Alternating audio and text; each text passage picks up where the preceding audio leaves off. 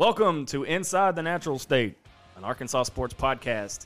I'm your host, Zachary Kerr, alongside my co host, Steve. What's going on, big man? Good, good. How are you tonight? Not bad. Hey, that that was a not pretty good episode one. I think we did pretty good. I, I mean, the, the two friends of mine that listened to it told me that we did pretty good. The the outtakes were kind of funny. The outtakes were great. The outtakes were hilarious. Some of the edited stuff that should have come out that made it in um, was even better. Yeah, that was that was true. Our thoughts and prayers go out to uh, the family of Deontay Strickland and the families and the um, loved ones there in Dayton, Ohio, and El Paso, Texas. Um, from all of us at Natural State Sports, um, just a tragic, tragic thing that's going on in our country right now. So if you would keep your, uh, them in your thoughts and prayers. Yeah, absolutely. So, um, all right, we're gonna jump right into this thing, Steve. What do you got? Well, okay. Oh, well, he did y'all? Oh, I got to clear the throat. oh, we got to get oh, ready. Here. I am. So, let me get comfortable. so here a few days ago, um, that that school that's up in Northeast Arkansas, Arkansas State. um, Are they the out- Chiefs, the Indians, the Red Wolves? Indians is inappropriate. You're gonna have to edit that, Is that out. is that politically incorrect now? Incorrect now. You can't say that. So Oh man. It, they're the Red Wolves with a waterfall. How stadium. yes. So, anyway, so Yes, that just happened. how yes. I feel like Howard Stern. How yes. So,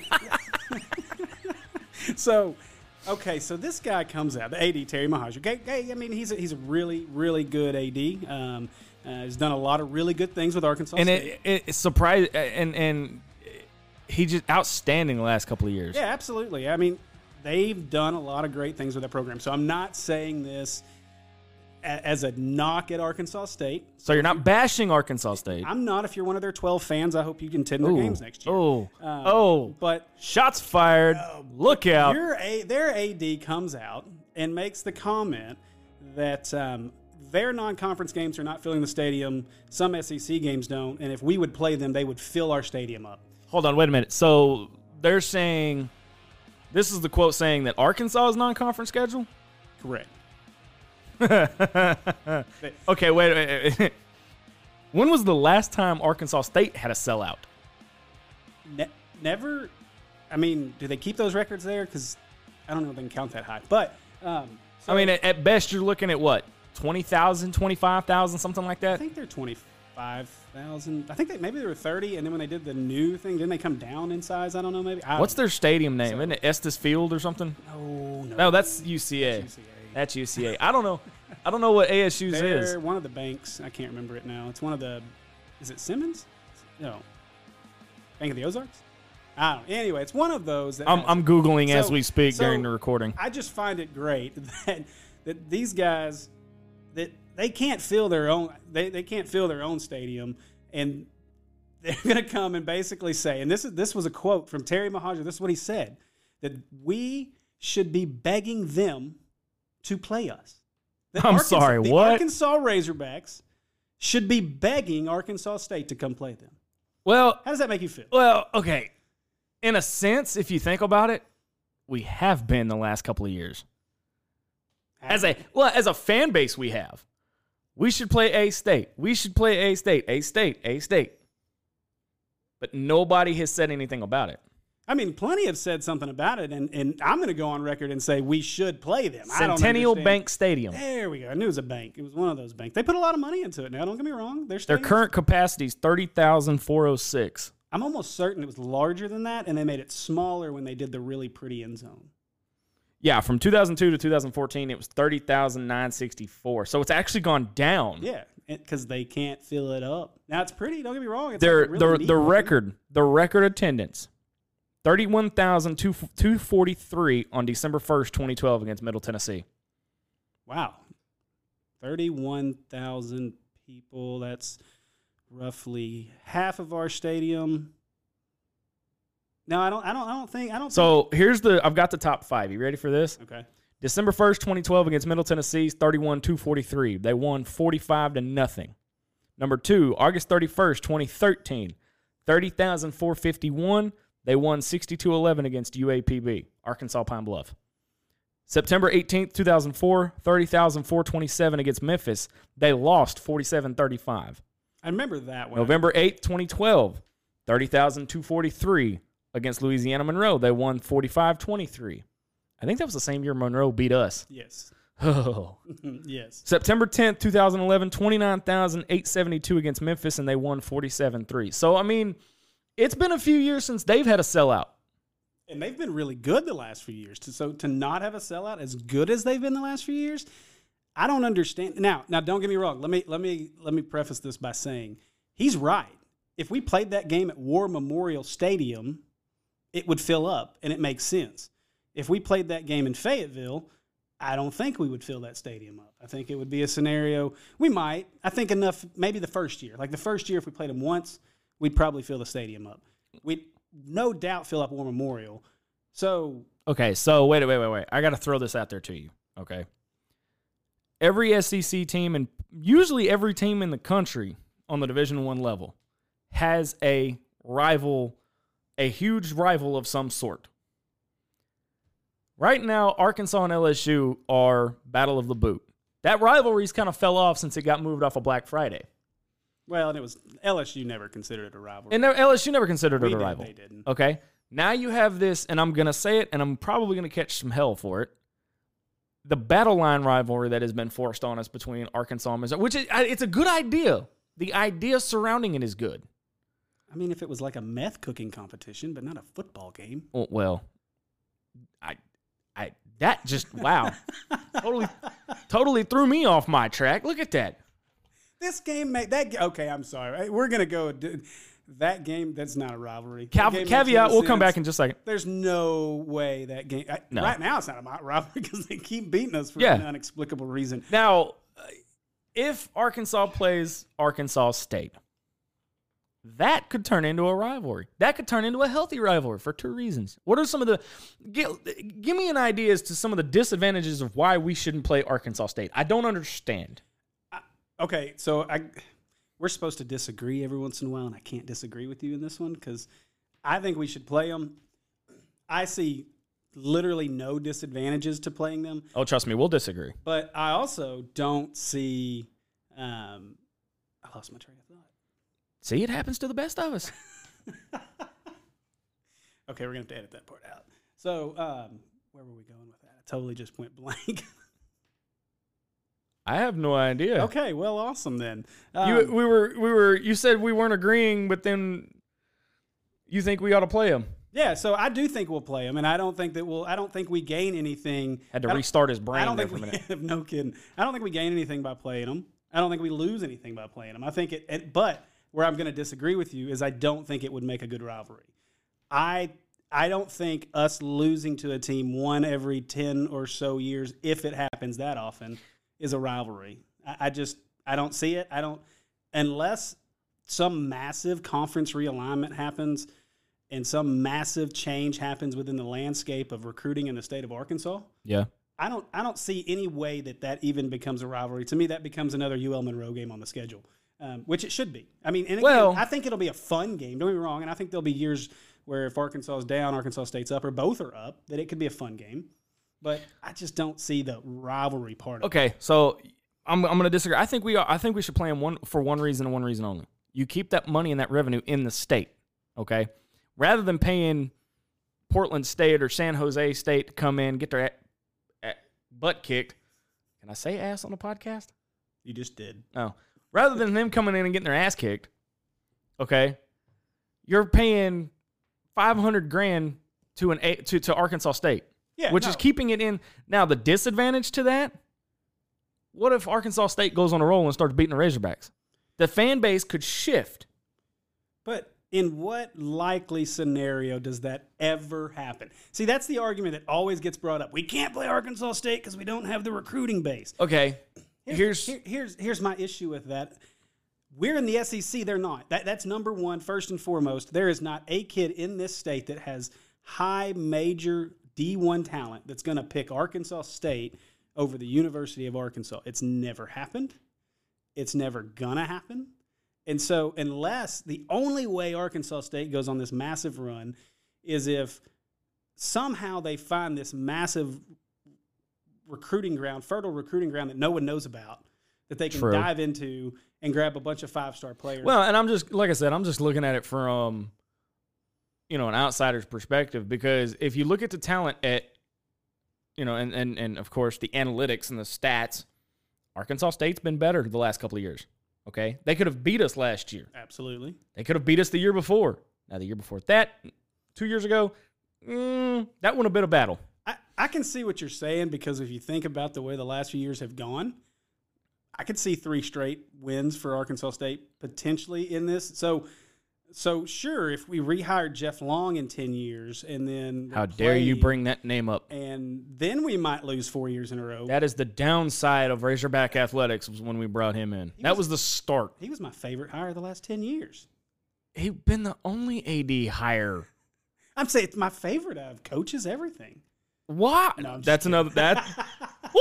You about got me on a roll on that one. We were gonna go the whole, just forget the whole Oh. Rest of the night. You guys, yep, this was gonna be. This was. I know this is the controversy episode because we've got a lot of controversial topics. I had to get you going on that one. But- but- Get your blood boiling just a little bit. wow, I can't. I can't deal with Jeff Long.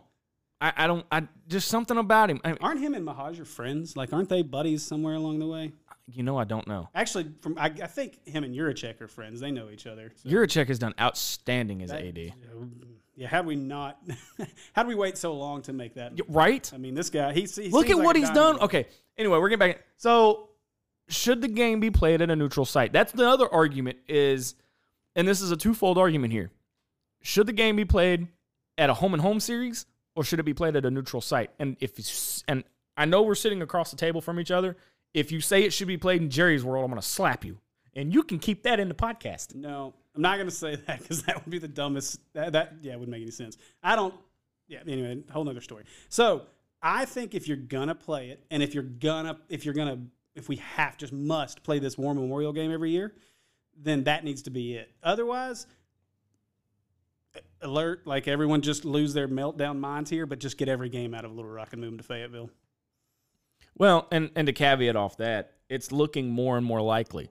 I'm good with it. I, I mean, especially I don't know what's going to happen. I guess now that the golf course is no longer a golf course, I'm assuming they're still going to allow parking out there and tailgating for the games. But This year, yes, because I mean, you and again, this is going to be we're caveating here, but but um, it's one of those they're taking. I'm afraid they're going to turn it into one big parking lot they probably will. for like St. Vincent or UAMS. Okay, I don't see, and then they're talking about making it, you know, like six different parks. Right. There's two problems with that. One, all the uh, University of Arkansas is going to go. Well, you don't have anywhere to, to you know, to, to to accommodate the fan base. Right. Two, Well, it's going to be, and I, I'm I'm I'm giving him a pause so he can edit this out. It's going to be homeless central. Yep. Probably so. I mean, I don't disagree, and that's why I think that those games are. I think the city knows. I think everybody knows that we may get a couple years of this thing, but the agreement we have now is probably going to be it, unless you get a game with Arkansas State. So, I mean, unless you can. I mean, they're even talking about moving the Salt Bowl between Benton and Bryant. For those of you, those are two cities, and it's the major high school game in the in the state. Um, they're even talking about moving that out after what happened last year. Well, and as long as they have security tight, that's another story, of course. But yeah, Yeah. I mean, I've heard that, but there's nowhere that game can go. They can talk about they want to move it, but I, you know, that game's not going. I just I for him to say, and again we're gonna we're wrapping it up here uh, on this topic, but but uh, for him to come out and say that is just it it's it, it's gonna hurt him in the long run. well, I wanted one more point. uh oh. So this was something else that he said um, that I thought was pretty interesting, and, and I can't help but laugh when he says it. But basically, he says he doesn't want to play us right now. That's why we should be begging, and um, that when we get really good again, that they'll really want to play us.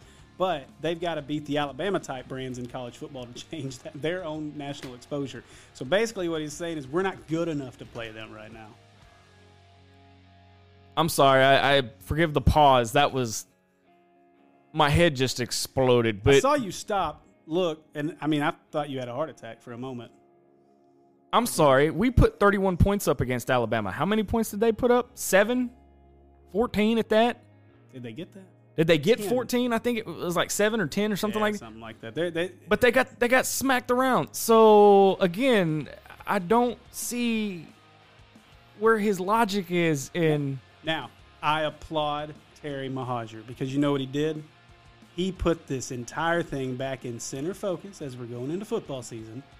Oh, he just gave A State a shot in the arm. He puts he puts this whole thing out on everybody's talking about it. We're talking about it right now, and so now this becomes the hot button issue again. Just and, when it was dying off. Yeah, and so he puts it front and center again. And this is the anytime this happens, a it helps for Arkansas State, but it also helps, um, you know, in general. That's crazy. We're going to step away for a few minutes, and uh, when we come back, we're going to be joined by Andrew Hutchinson with hawgbeat.com. You're not going to want to miss it inside the Natural State podcast.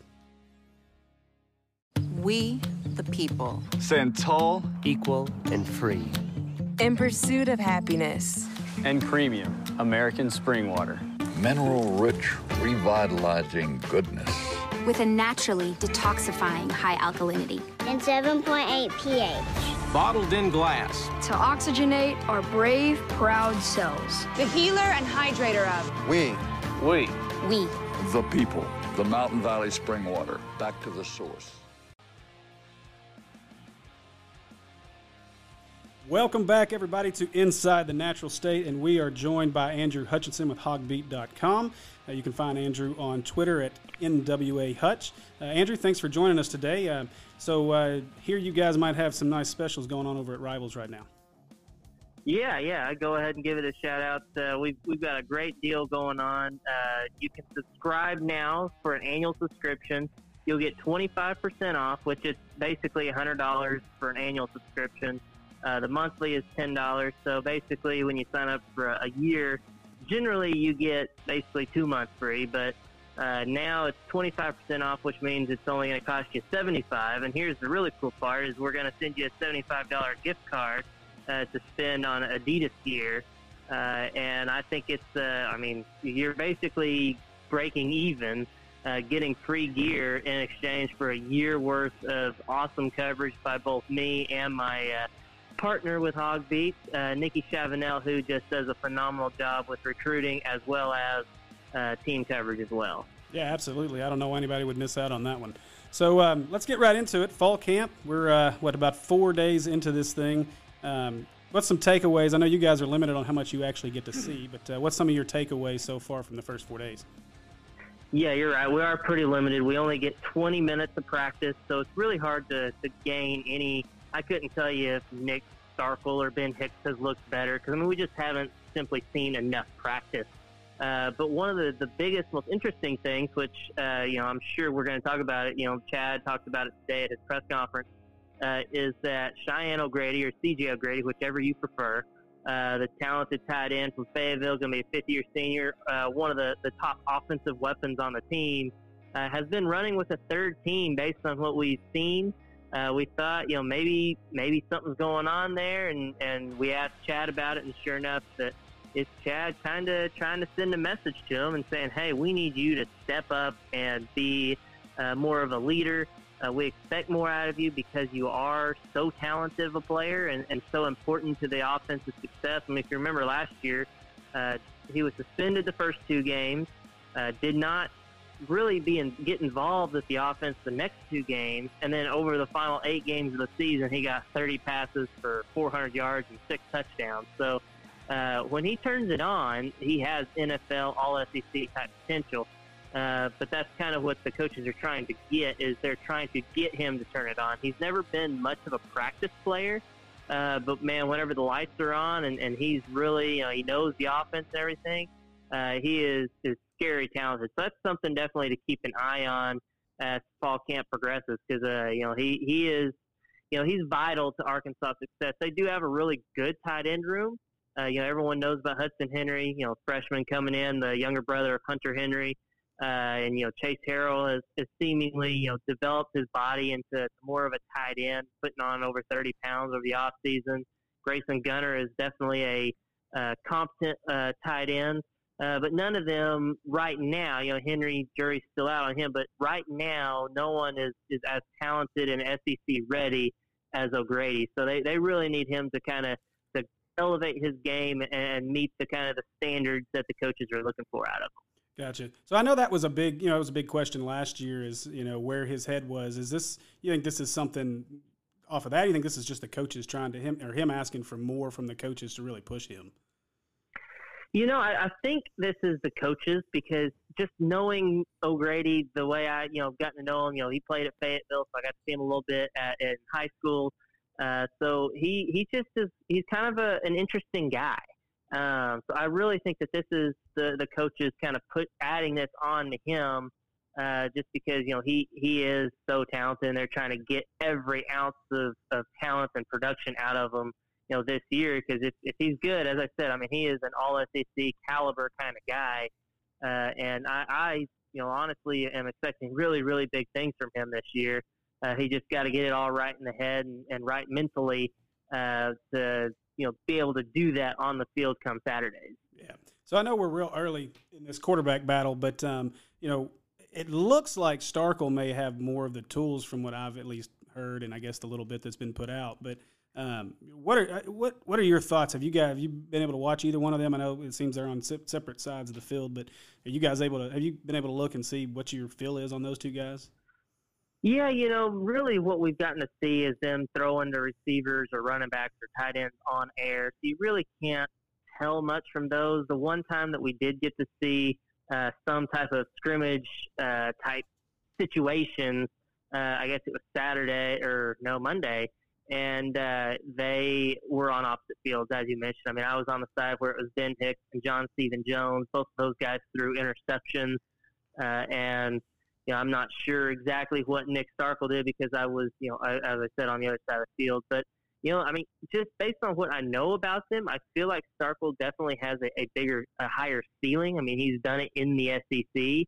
Uh, it's just a matter of can he get comfortable quick enough to make the coaches comfortable enough uh, to put him back there because there's obviously a comfort level there with, with Ben Hicks. And I think we're seeing that right now in that it seems like Hicks is getting all of the first team reps based on what we've seen. Now, obviously, they could be switching that up and they could, you know, both be getting first team and second team reps uh, during the, you know, actual team portions that are closed off to the media. But right now, it seems like Hicks is uh, the leader. Uh, but again, there's uh, just just under four weeks until the the season opener. Uh, so they've got they've got time to, to get that sorted out still. And tomorrow's the first day of full pads, so maybe they'll get a little bit more of a, of a better feel for it tomorrow once they you know actually have full pads and the, the bullets are flying. Obviously, they're not going to hit the quarterbacks, but you know it's it's always a little bit different whenever there's full pads and it seems like everyone's going full speed. That's going to be an amazing sound hearing them pads pop. Yeah. So Hutch, wait. let me ask you: outside of that freshman line, line, the offensive lineman that tore his ACL, are there any other injuries that we need to be concerned about, or that the coaching staff needs to be concerned about? You know, that's the only significant injury right now. There were a couple of guys, I guess, that, that went down with some heat exhaustion type uh, things. Uh, Chad didn't really name any names, uh, but it was really hot today. I, I think it was low 90s with the humidity, probably having it in the mid 90s or even approaching triple digits. Uh, but that that was really the only thing today. And there were a couple of guys missing uh, today. You know, Eric Gregory, uh, the freshman defensive end, Torian Carter, uh, freshman defensive tackle, uh, wide receiver Daulton Hyatt, uh, convert recently converted quarterback to wide receiver. And also Luke Jones, the offensive lineman transfer from Notre Dame. Those those four guys, we didn't see them at practice today, and uh, we asked Chad about it, and he said that they've just got some minor. I think one of them's got something wrong with the hamstring and uh, maybe a shoulder. Just, just he said not, nothing that should be too severe, and that they should be back soon. But again, that's we'll have to kind of keep an eye on that uh, as the practices go on because you know sometimes injuries turn out to be a little bit more severe uh, than originally thought. But right now, it seems like Noah Gatlin being uh, with the ACL is the only uh, major injury of fall camp so far. So uh, I was going to ask you about Daulton Hyatt and how he's settling into that wide receiver role, but you answered that question. How is Sosa Agim settling in on his new role on the defense? Yeah, I think he's he's taking it on, you know, taking the bull by the horns. I mean, he based on everything, I I really enjoyed getting to talk to him at SEC Media Days over the summer uh, because he's just it seems like he's taking on that leadership role, which as a senior you need that. Uh, obviously, you have that as well with Scoota on the defensive side.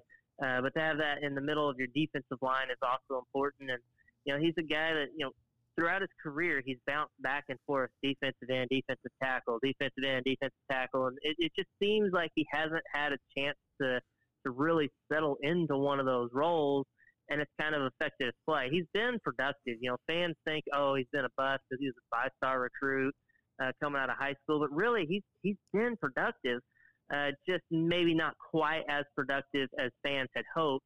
Uh, so, you know, this is his last go around. He's trying to make one last impression on the NFL scouts and, you know, be able to make a career out of it. So I, I'm expecting big things from him. And, and, you know, based on everything I've, I've heard from other players and the coaches and everything, it seems like he's embraced that role really well. Yeah. Could the question, though, on Sosa be more talent around him than it is his talent? I mean, uh, a guy stole in that my question. Oh, my bad over there, Zach. It just it's all right. It came to me, but yeah, I mean, just I, that's to me, that's got to be a bigger part of it. Is he's you know he's he's getting double teamed and, and, and even triple teamed at times on the inside of that line because there's not as much talent around him. Which it seems we've pretty probably fixed that this year. You think? Yeah, I think there's something to it. The defensive line, there's no question, has been not as productive as it needs to be, and it, as as, as it needs to be in a John Chavis type system, uh, for sure. Uh, but I, I really think the thing that's been holding him back the most has been just not being able to settle in at one position. He's just kind of moving around wherever the coaches need him. Uh, we saw it last year; he bounced back and forth. So I really think that being able to settle in there will help. And I do think that you know having a little bit extra talent around him uh, will help as well. You know, the defensive end spots that that that is a position that Chad singled out today in the press conference. Is They need production.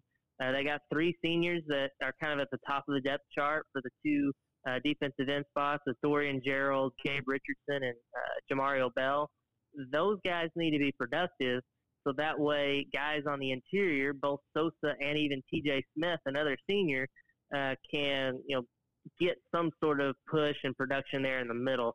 Uh, you know, maybe they could one of them could have a, an Armon Watt type, you know, breakout season, but that's going to require the defensive ends, you know, doing their job and, and also being productive off the edge. Hutch, one last question before we let you go. Talk about KJ Jefferson. I've heard a lot that he is really standing out among the quarterbacks. Um, we know he's going to play. He's going to play in at least four games uh, due to that redshirt rule. Do you think that the that Joe Craddock and even maybe Chad Morris will put in a package or two for him specifically for him, or do you think they're going to hold him back until um, later on? Yeah, you know that's a great question because you know it, it all just depends on how how much he would actually play. Because you'd hate to to have a package in there for him as a freshman. You, you play him in know, let's just say eight games, and he only gets a handful of plays in each, and all, in all those eight games, then you've earned a you know year of eligibility. And when you got guys like Ben Hicks and Nick Starkel, you got two pretty good options there. I mean, neither one is probably going to be Tom Brady or Peyton Manning, uh, but they're going to be better than the situation last year. That's something Chad's also talked about is that you know, he can just tell a difference in that quarterback position this year at fall camp compared to last year.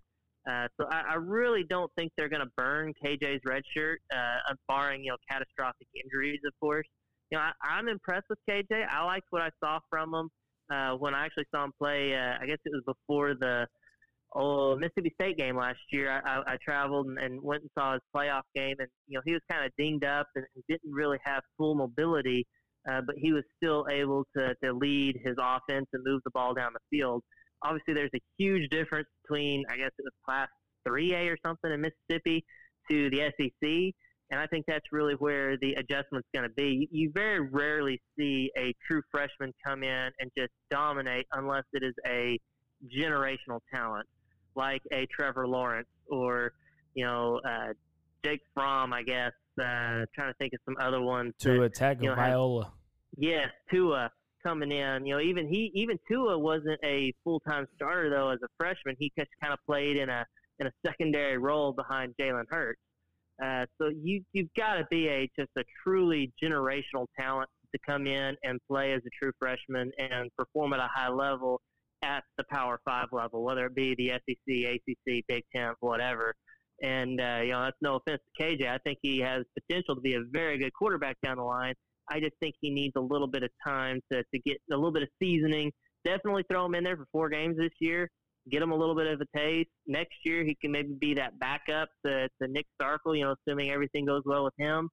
and then uh, you know maybe as a redshirt sophomore, be be in a position where he can maybe take over and be a three year starter and you know be be pretty good. You know, come come as a you know fifth year senior season. You know, potentially you know big big big time numbers. We saw what Brandon Allen did as a fifth year senior. Uh, you know, maybe have some kind of, a production like that late in his career. Hopefully, we can go to something better than the Texas Bowl. All right, Hutch, we're gonna let you go, Bowl, buddy. Liberty Bowl. Right? Yeah. We're- good, guys. All right, that is Andrew Hutchinson of hawgbeat.com. You can find him on Twitter at NWA Hutch. All you got to do is look in a search bar, Natural State Sports, and you'll find us there.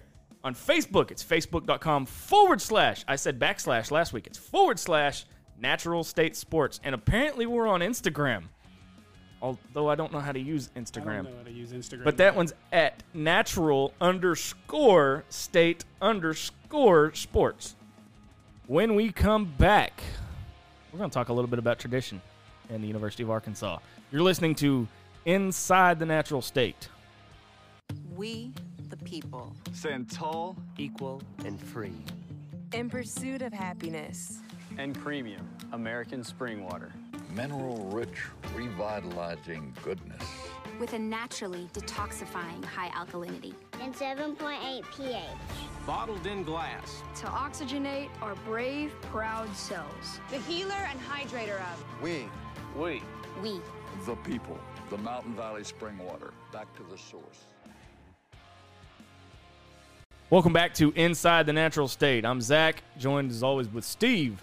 And we are going to be talking a little bit about tradition. Now, tradition. there's a lot of things. Hang on, I'm gonna. Google the. I'm gonna I'm gonna Google the. What does Webster say about tradition? Go ahead. Sorry, I didn't mean to cut you off. No, you're fine. Um, I don't know why I said it like that, but you're fine, man. you're fine. Uh, drinking in the break. yeah. Um, with me there always is. I mean, look at me. I'm I'm, I'm high strung, man. Um, You're no, not medicated. not this week, actually. Um, but that's another story for another time. Um, our producer's gonna have a field day with this. He, he's yeah. he- this podcast may not come back next week because we may stroke out. Probably not.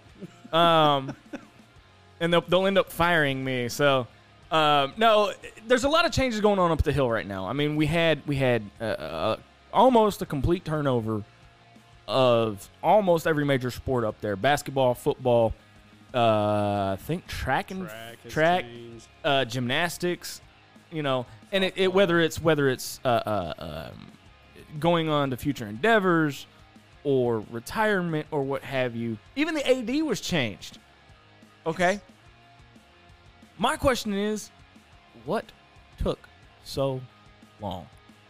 Well, money True. and this idea that we have this big, special, long-standing tradition at the University of Arkansas. That's what took so long. That's Now- why. That's why we still can't get students down at the floor in Bud Walton Arena. I have I have I'm trying to figure out the right way to say this. Just say it. Just say he can edit it. How can you say that we have tradition when we don't even know what our identity is as a school?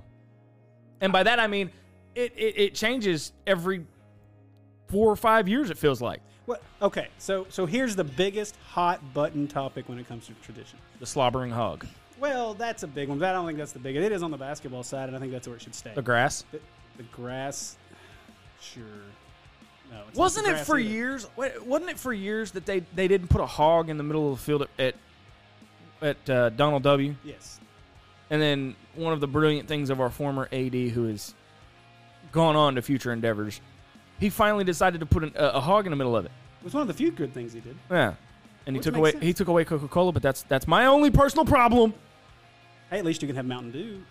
That's true. Yeah, I mean, there's Uh, that. that's true. But I mean, as far as tradition goes, I mean, you're taking away the turf, you're putting in natural grass, and apparently with natural grass that means brand new paint scheme on the field, right. new field design in the end zones. But you've got another bone to pick when it comes to tradition. I do. So, the Webster's definition of tradition is an crap. Here we go. Stat- hey, I looked it up. I googled or customary pattern of thought, action, or behavior. So, I guess by that definition, I can understand people thinking Arkansas has some sort of tradition. But when I think of football tradition, I think of a winning tradition. Now, a lot of people are going to get mad, but my biggest qualm with, with the university right now and with this fan base is this idea that we should never change the uniform. Now, I'm going to give you the hog because that's the one thing that separates us from anything else is the hog. Do you know we used to be the Cardinals? Yes. Uh, yes. Thank you, Texarkana High, for the use of the hog or the Razorback. But our tradition, it stops there. Zach, tell me the last time Arkansas won a national title In football? in football. 1964. But, but, Did we really win a national championship? but, depends on who you ask. That's right. So, this whole idea of tradition, the, the, the traditionalists, the folks that, that are dead set on keeping our uniforms the same, that are, are all th- that, that think this, the, going back to the McFadden years and these new Mc, the McFadden jerseys that have come back out this year, that it's going to be the, the saving grace of our program. And heaven forbid we wear an anthracite or a chrome helmet. Now, I'm going to stop you as far or- as that goes. Um, I don't, am I live? I don't feel like, You're good. okay. Um, the one thing that I don't, I don't, I didn't like was when we played A and M and had those uniforms that look like they were supposed to Oh, look the like Cow- the Cowboys, Cowboys, yeah, hey, they look but like the they, Niners. they, no, they look like Ohio State. Oh, Ohio State, that's right. They look that's too much like Ohio. State, and I hated it. I, I get, I get where they're trying to be. They're trying to to to to stand out. I get that. Mm-hmm. We're not Oregon. Sometimes some things just can't be pulled off, and that was one have of them. But it could have been. It could have been. It was offered. It was on the table. It, It was out there. And- Nike wanted to do it. Why didn't we pull the trigger on it? Well, because No, we are. Hold on. We are a all- Nike school. We are a Nike school. What Nike what Nike proposed was that they would make that they wanted to make us the Oregon of the South. So they wanted to come in and bring in multiple different different types of uniform options. But our board, namely Jeff Long, Thank you, Jeffrey. and said, no, we can't do that because it would ruin the tradition at the University of Arkansas. That's kind of hard to do when we don't even know what our tradition is. Alabama has tradition. They wear the Alabama's never changed their And they uniforms. shouldn't because they have a tradition behind it. There's a reason why that uniform's been the same. Again, don't mess with the hog. Don't mess it up. I I'm- hate the forward-facing I'm hog. not. I'm not. I don't actually. I like the forward-facing hog. It doesn't bother me. I can bit. tell it's on your shirt. It's on, it's on my shirt. You know, I don't mind it. I like the forward. fa- Now, not for all things. I don't think it should be the the lead front for what we see. You know, we kind of saw how that screwed us in Om- Omaha this year when they the Omaha uh, newspaper decided to put the Arkansas State. Um, Yeah, up instead and now we logo. did you hear now about that? That's another thing. We can't tradition when it comes to the baseball team. We are the Omahogs. That's right. We can't use that term anymore. I've not heard this, but this Yes. pisses me off. Royally. Yes. this is new news to me. Yes, you cannot. You we cannot call ourselves Omahogs. Thank you, Mississippi State. How does Apparently, they've been calling themselves the Oma Dogs before. Yeah, Uh, so the NCAA's got to get their part of it while the players get another. I got you. Okay. Right. Oh boy, we could go in a whole other rabbit hole with that one. So my point though is But- on uniforms. So Alabama has this tradition. That's why they don't change. But people always say, "Well, Arkansas shouldn't change. Alabama doesn't change." So Arkansas, we have tradition. We don't have a tradition, folks. We can build a tradition. We've had a few good years here and there. We've had a few good runs. We've had 64 was obviously a magical time that ended the way some wanted, some didn't. 69 with the big shootout. But since we've been in the SEC, our tradition, is losing. you said it, I was going to say it. You beat were thinking it. I was just going to go ahead and pull the trigger because I'm ballsy like that. S- SEC titles, We've gotten there. zero. We've gotten there. Now we got screwed out of one of them. Did we? We got screwed out of one of them because somebody fumbled in the end zone. Yeah, but still. But I mean, the point is, we got there under Houston Nutt three times, Georgia, Florida, and then Florida again. I think. yeah, and okay, this is a totally different topic, but I saw this on Twitter today. Yeah. Somebody posed the question as to whether or not we should have a Houston Nutt statue on campus. Please tell me you agree with this. Please tell me you agree with this. I can see it from both ways. Oh man, how? In what world? What did Houston Nutt do? Don't before I say this, and the the crawl, everybody with their pitchforks comes chasing me. You're Houston trying to Nutt- get us killed, and it's not Nutt, even. I love you, and we would love to have you on this if this podcast ever makes it to you. But um, let me just put it this way: Houston Nutt did wonderful things for this program. I would I would take Houston Nutt as as any part of this athletic program. I think for what he'd. he brings. I think he would have still been here had that whole Gus Malzahn, Mitch Mustain deal gone down differently. Probably. But so my point is that Houston did a lot of really good things when he was here. But you build The fan base ran him off. they did, but you build statues for people that win championships. Yeah. And, and Okay, so let me ask you this: if, if that's if that's going to be your your standing point, why isn't there a, a uh, bronze statue of Nolan outside of well, Bud Walton should Arena? be. There's no doubt about it. Now, granted, now- happen. but there's a lot that's happened in the time frame between the time he left and the, that championship to now. It I mean it took us till last year to put his name on the stinking. Now, I wanted to ask you about that, but we can say we can shelve that if you want to. Yeah, yeah. Let's let's get into basketball. In. Okay, I was going to shelve stuff on basketball. I was. I've got a couple of questions that we talked about last season when all that went down Yeah. on our live show. Uh, that I would implore you to go watch. Absolutely. about the court naming and all of that. Yeah, We'll no, get in- yeah. well, Let's get into that another time because I, I mean, I'm yeah. anyway. But you have to admit, I mean, Houston Nutt did what no other coach has done. Even the 64 championship, Arkansas is the only one that claims that. If you look in the record books, right. it's all Alabama. Even Alabama claims, of course, Alabama claims They that they claim everything. breathe and, Yeah. and hey, I won a title. Right.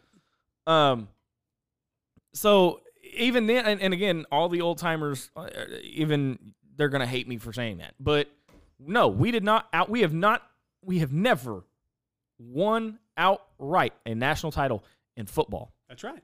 And that's where, to me, that's where tradition is. That's how that's how you build tradition. If you're going to look back on something and say this was the run we had, we were we were there. The best run we've had over the last 20 years, really.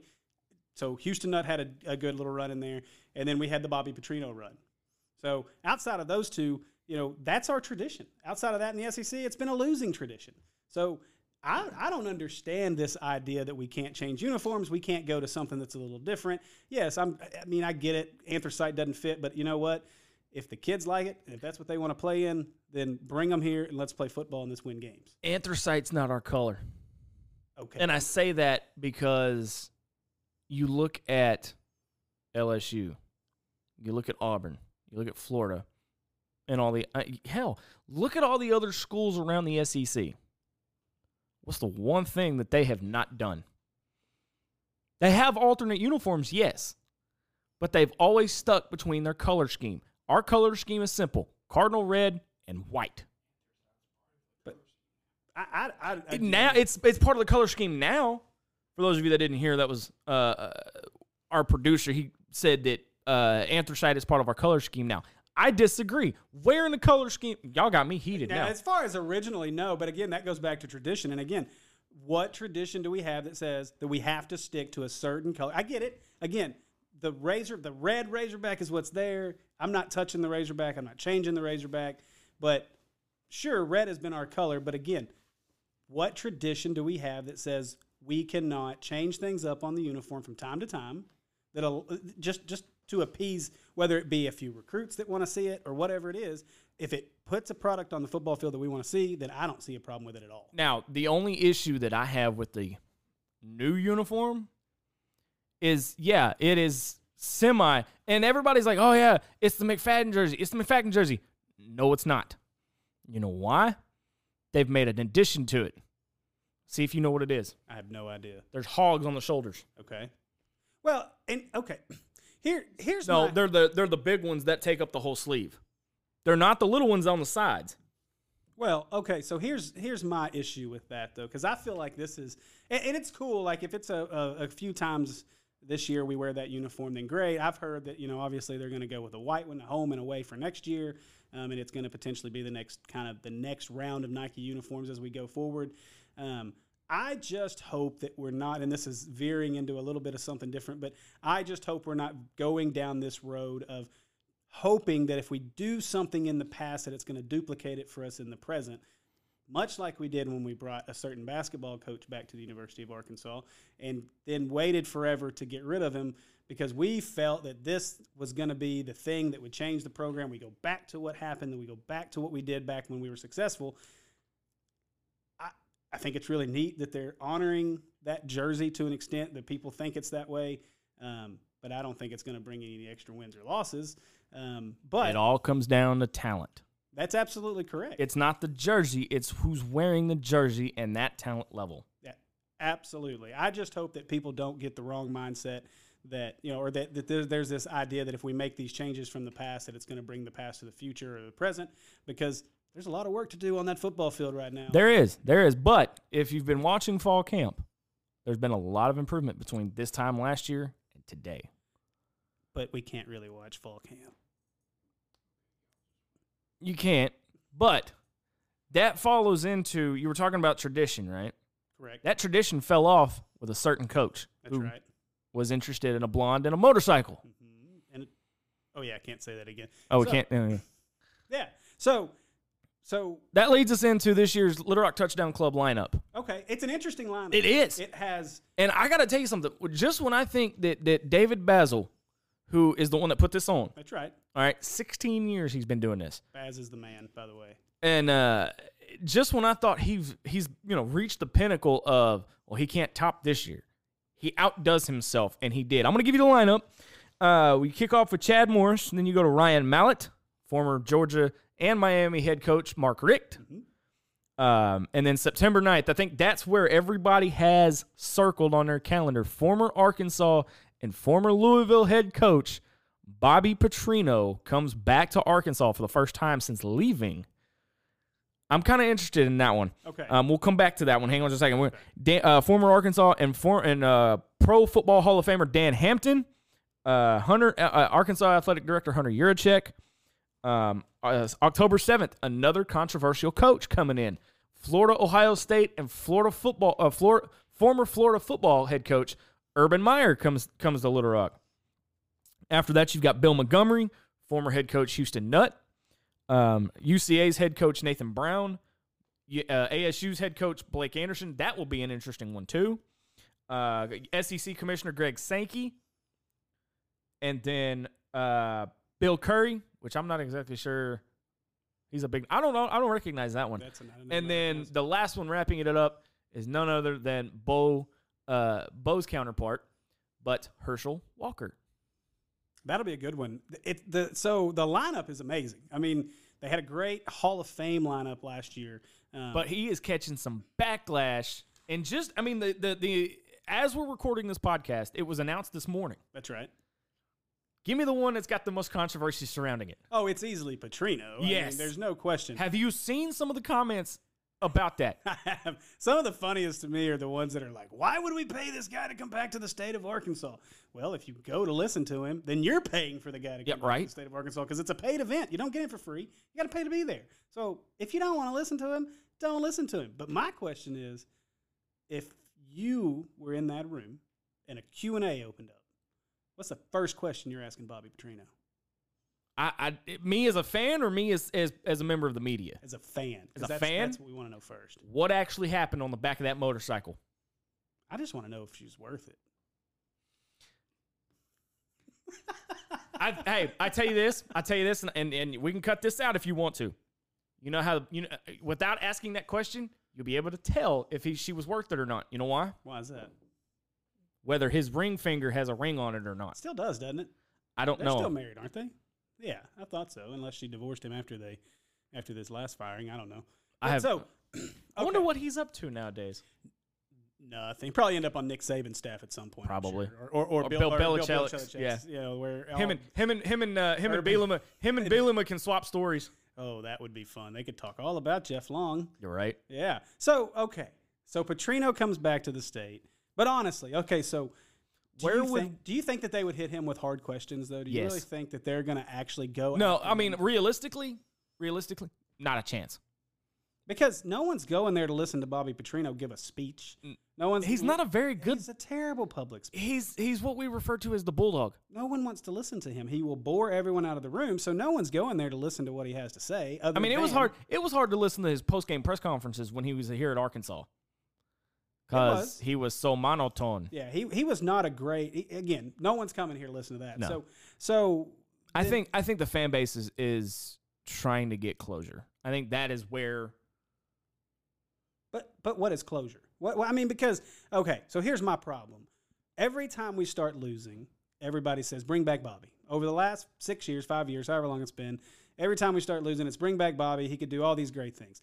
I contend, and don't get me wrong, I don't think Bobby Petrino was the death of the program over the last six years. John L. Smith was. Uh, Jeff Long was. Um, we could name a lot of names, but I yeah, the, Jeff Long to me is the head of the snake. But I don't believe that Bobby Petrino. it- Obviously, his decisions derailed the direction the program was going in.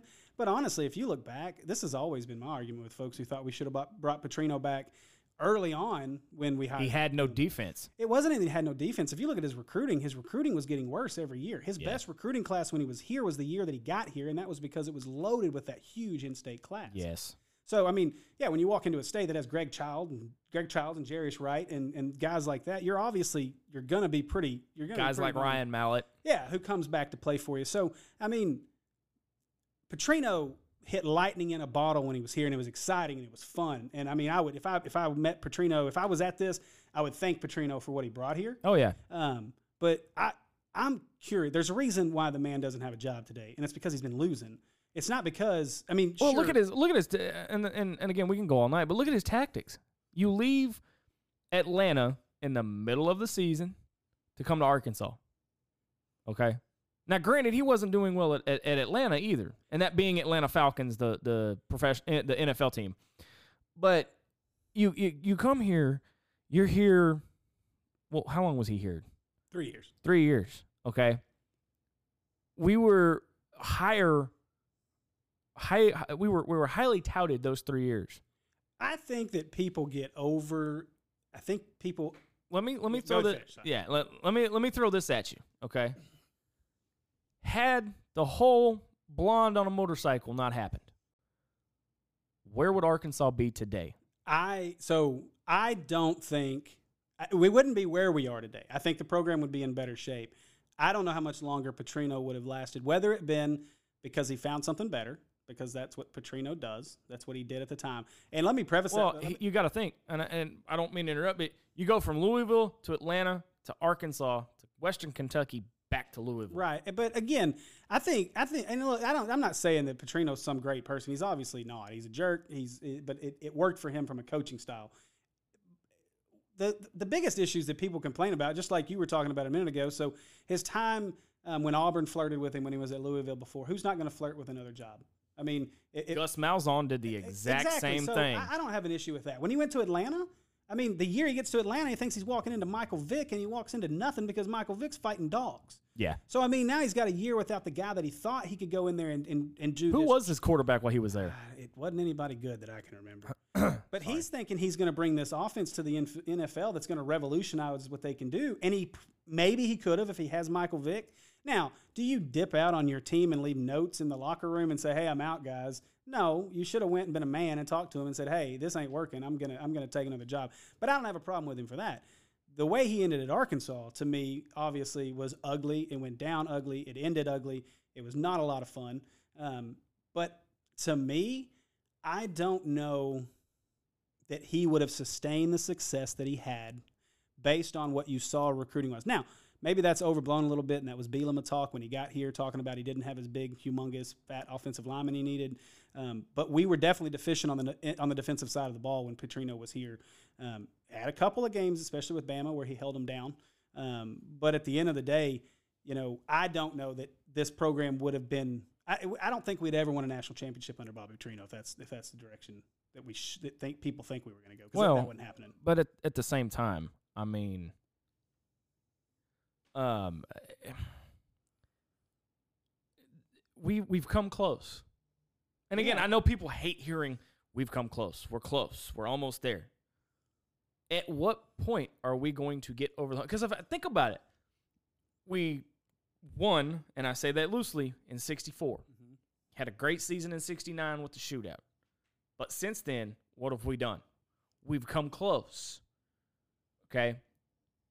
2000 in the 2000 early 2000s 98. 98 we had the fumble okay early 2000s we got to the the, national to the uh, SEC title game Right. but we got whooped Absolutely. okay 2011 11 was a Sugar Bowl. was a Sugar Bowl that we should have won Yes. because of those and and well they're suspended for the first 5 games of next season Well, We the all- NCAA needed their money, and they needed Ohio State and Well- their NFL players to come play one more game.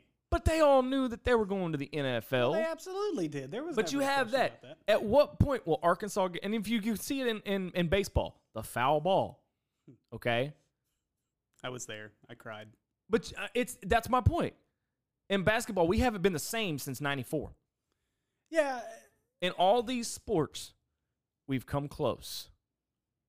But you get to the finish line and you trip.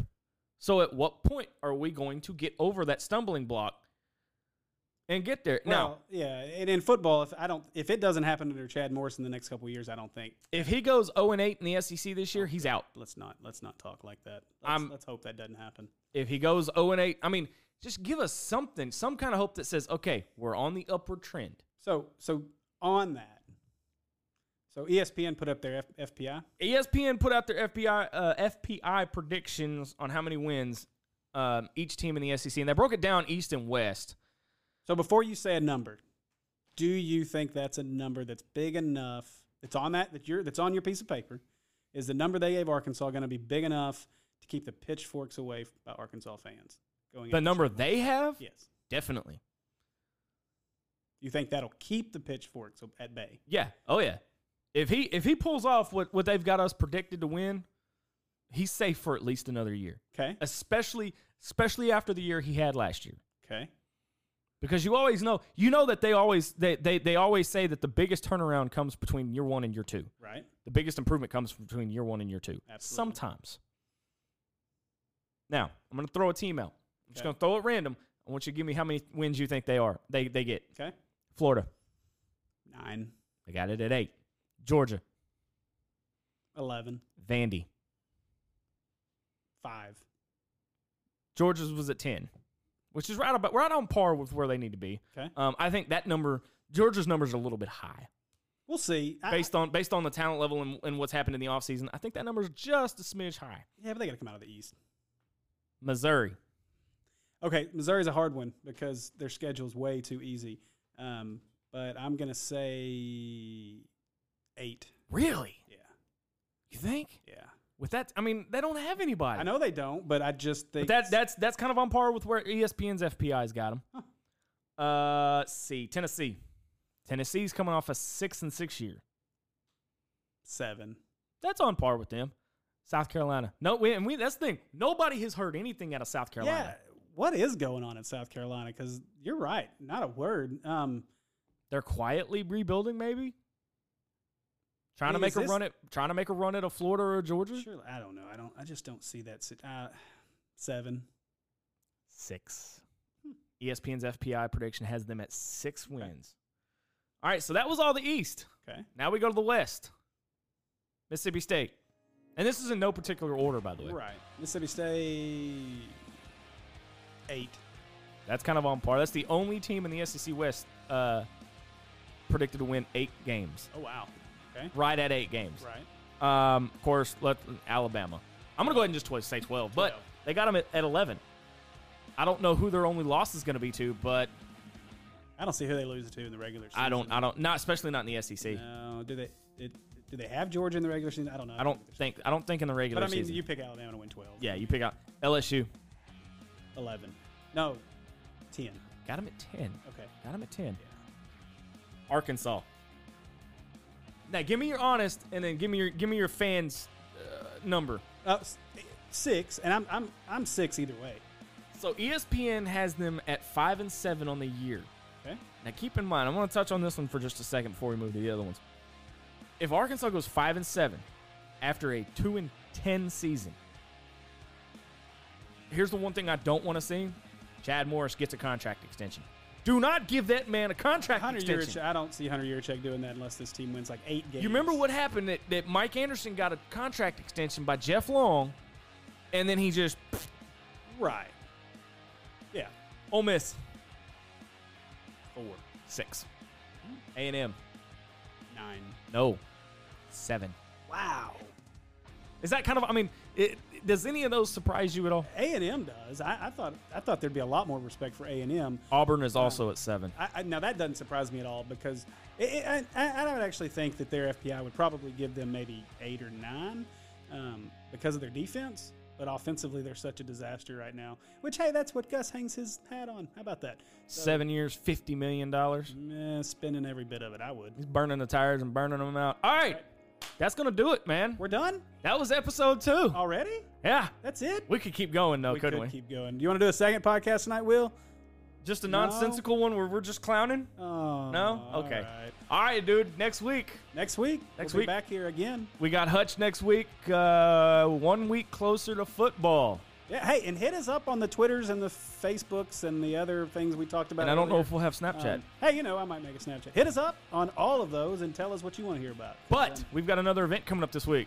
Live, 7 o'clock, Friday night is the live show. you don't want to miss it. Natural State Sports. Find us on Facebook, facebook.com forward slash Natural State Sports. All right, guys. Until next week, we appreciate it. Come back and see us. You've Have been you've been listening to Inside the Natural State, an Arkansas sports podcast.